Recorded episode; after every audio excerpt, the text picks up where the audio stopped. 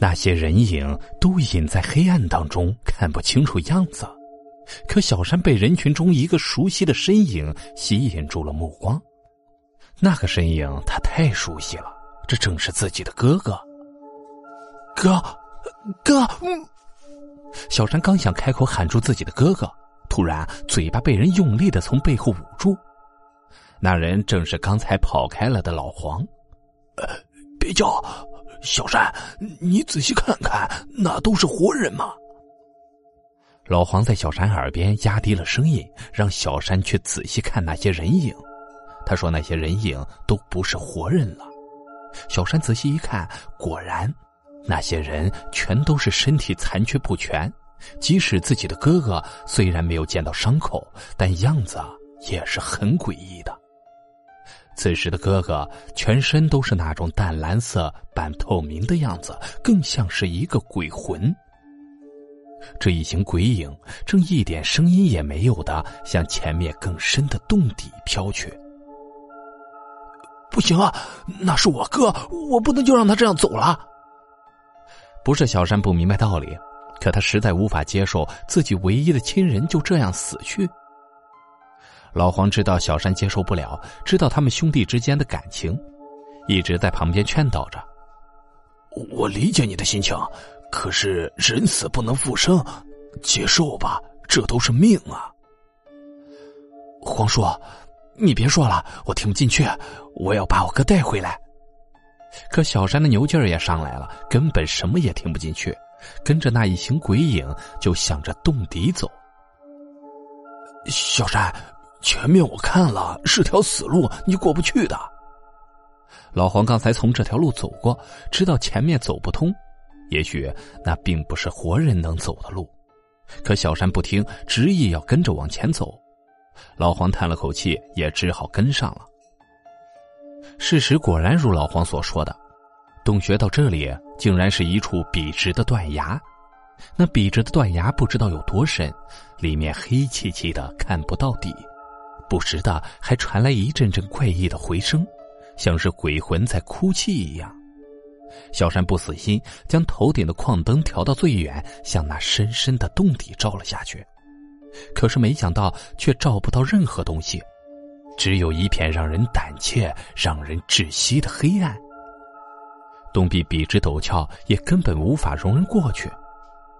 你你看，我没骗你吧？走不通的，回去吧。此时的小山才感觉到无力的绝望。这哥哥的魂魄走进了下面，难道真的是去了地狱吗？也许永远也回不来了。最疼爱自己的哥哥。那个永远为自己撑起天空的哥哥就这样死了吗？而自己却什么也做不了。小山觉得，那种深深的无力感和失去哥哥的痛苦，折磨的自己连呼吸都会痛。正当小山和老黄站在洞口发愣的时候，洞底突然就传来一阵阵奇怪的声音。可这么深的洞穴下会有什么呢？难道是？还没等两人想明白，洞底突然窜上了一团团蓝幽幽的光团，围着两个人不停的打转。这、这、这、这是什么东西啊？我我也不知道啊。这是是鬼魂吗？那些半透明的蓝色光团跟自己刚才看到哥哥魂魄的样子很像，这难道是？不过，那些光团并没有对两个人构成什么伤害。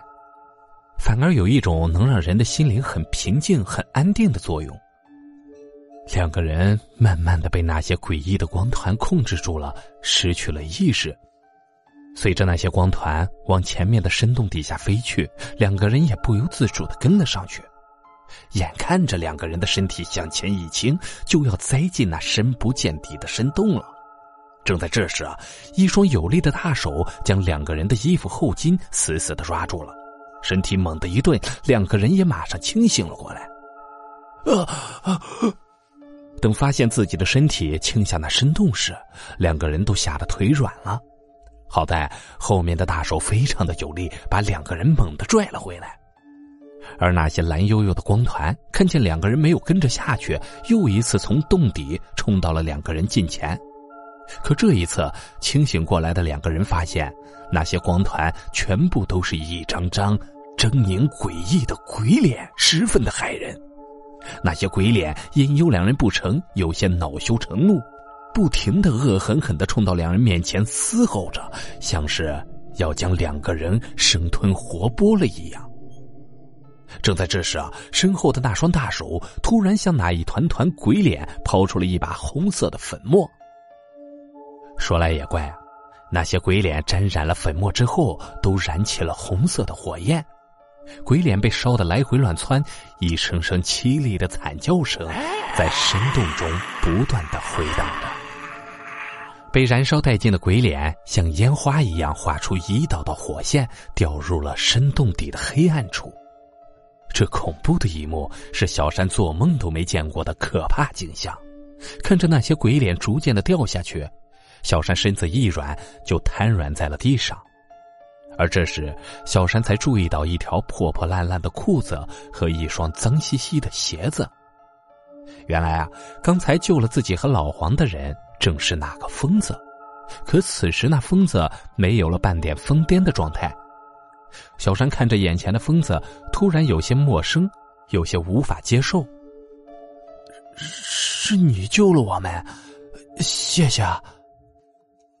我可不光救了你们，看看你的旁边还有谁。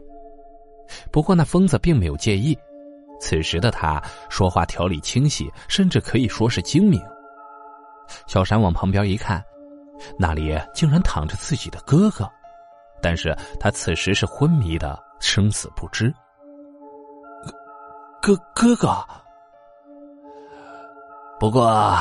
你哥哥此时只剩下了一魂一魄，跟死人没两样了。没没两样？你你是说我哥他还没死？那我应该怎么救他呀？虽然刚才看到了自己哥哥魂魄走进了深洞，小山心里有些绝望，但听到那疯子说哥哥似乎还没有完全死亡，小山马上抖擞起精神。其实啊。你哥也没受什么大伤，一口气憋得晕死过去了。可他认为自己必死无疑，已经放弃了生的希望，魂魄就跟着死人走了。啊，那那他这人身共有三魂七魄，俱全则命在，要是缺了，不说丧命，至少也会变成傻子。疯子此时有些凝重的给他们讲起了人体三魂七魄的说法。据他所说呀，他自己就是在三年前的三号矿井的大矿难中丢失了一魂一魄，所以出去以后啊，变成了一个痴痴傻傻的疯汉。他说，他这次下矿费尽了力气才将自己的魂魄找回，恢复了心智。不过大山失去的更多，而且自认为自己已经死了，想找回来更不容易。我这次进来，好不容易找回了自己的魂魄，不过你哥哥嘛，那可就难了。啊，不管有多难，哪怕是豁出命去，我也要把我哥救活。求您帮帮我。啊，好吧，看在你们兄弟情深，就试试吧。不过可不一定真的能行。随后。那疯子随手捡起了一个安全帽，去接了一些钟乳石上滴下来的水。这石笋啊，古时被称作龙牙，这也是地府的无根水，也叫龙涎，倒是有招魂的功效。你把中指的血滴入水中，你和他是亲兄弟，血滴入水的声音能让他受到感召。那疯子说，他教的这个方法叫血亲换魂。因为兄弟两个的血脉相通，小山的血滴入水中的声音会让大山听到，并循着亲人的血找回来。刚说完，疯子突然像是感觉到了什么，一转身扎起了头发，向那个深洞走去。不好，他们要出来了，我没时间了，你自己滴血招魂吧，我得去完成三年前的那件事儿。此时的疯子像是变了一个人，更像是一个勇士。那疯子说：“啊，这个矿洞处于阴阳交界之处，煞气极重，而这个矿洞却挖开了阴府。几年前，他路过这里，就想把地狱出来的恶鬼给送回去，封上通道，可是却发生了矿难，自己也丢了魂魄。此时，吴浩景的矿难又死了很多人，阴气加重，又一次唤醒了那些恶鬼，而他要去完成几年前的那个仪式。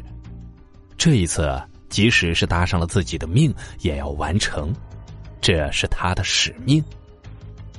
来吧！果然啊，疯子刚刚走到洞口，那下面的洞壁上就出现了许多恶鬼。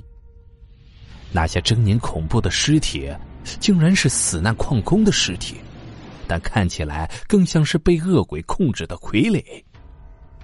你快点开始吧，我不知道能不能成功，也不知道能坚持多久。疯子一边做好了应战的准备。一边回头催促小山快点开始，看起来似乎对即将开始的大战也没有多少把握。小山看着眼前的疯子，突然觉得很震撼。他从没见过一个人会为了别人去面对失去生命的危险。他跟自己一样，可自己是为了哥哥，而他是为了所有人。小山压下自己心中杂乱的感想，一咬牙将自己的中指咬破，豆大的血珠很快就流了出来。可是这真的能有用吗？为了哥哥，哪怕流干身上的血又怎么样？不管是什么方法，只要有一丝希望，也要去试试。鲜红的血珠一滴滴的滴到了水里，发出清脆的咚咚声。可是这真的有用吗？小山心里还是没有底，他不禁向深洞口的疯子看去。此时，那个疯子从土里拔出了一根很粗的红色麻绳，紧紧的攥在手里。小山看到那根麻绳很早就埋在那里了，看起来啊，这疯子没有说谎，也许几年前他就做好了准备，只是对疯子的话又多了几分坚定。嘿，正胡思乱想着。只见那疯子大喝了一声，猛地把麻绳用力的拽了起来。只见那红绳子连起了一张巨大的红网，罩在了深洞的顶上。不知道这巨大的防御工事，疯子是费了多少力气完成的，而那些恶鬼也显然是被困住了。也不知道那疯子是用了什么方法，只见手在空中一挥，便燃起了熊熊的火苗。尝尝这业火的滋味吧。疯子把手往绳子上一放，火苗立刻窜到了整张网面上。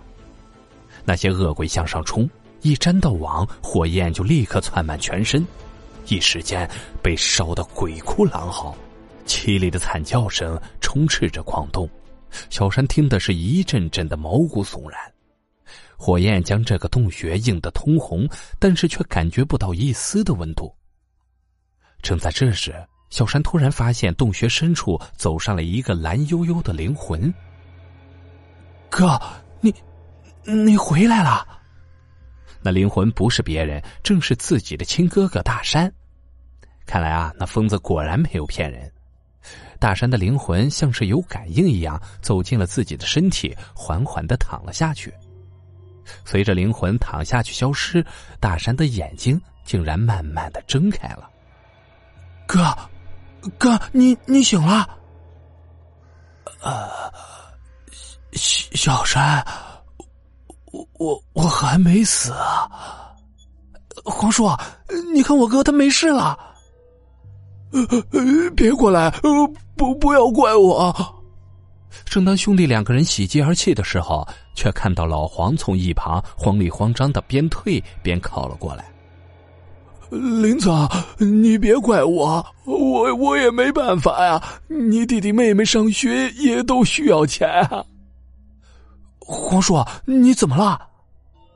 老黄一边后退一边喊着自己刚刚死去的侄子，看他的样子像是看到了他侄子林子的鬼魂，可是他好像很害怕林子的鬼魂，这到底是为什么呢？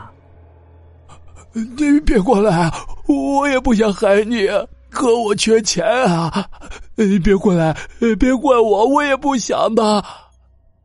眼看着老黄一边惊悚的喊叫着，一边跑到了那个深洞边儿。还没等洞旁的疯子反应过来，已经一脚踏空，摔进了深不见底的深渊当中。三个人眼见着老黄掉进去，心里也都大体明白发生了什么。小山不禁想起了老黄从洞中跑走一次又出现时脸上的伤痕，那明显是跟人搏斗弄伤的。看来那时啊，林子并没有死。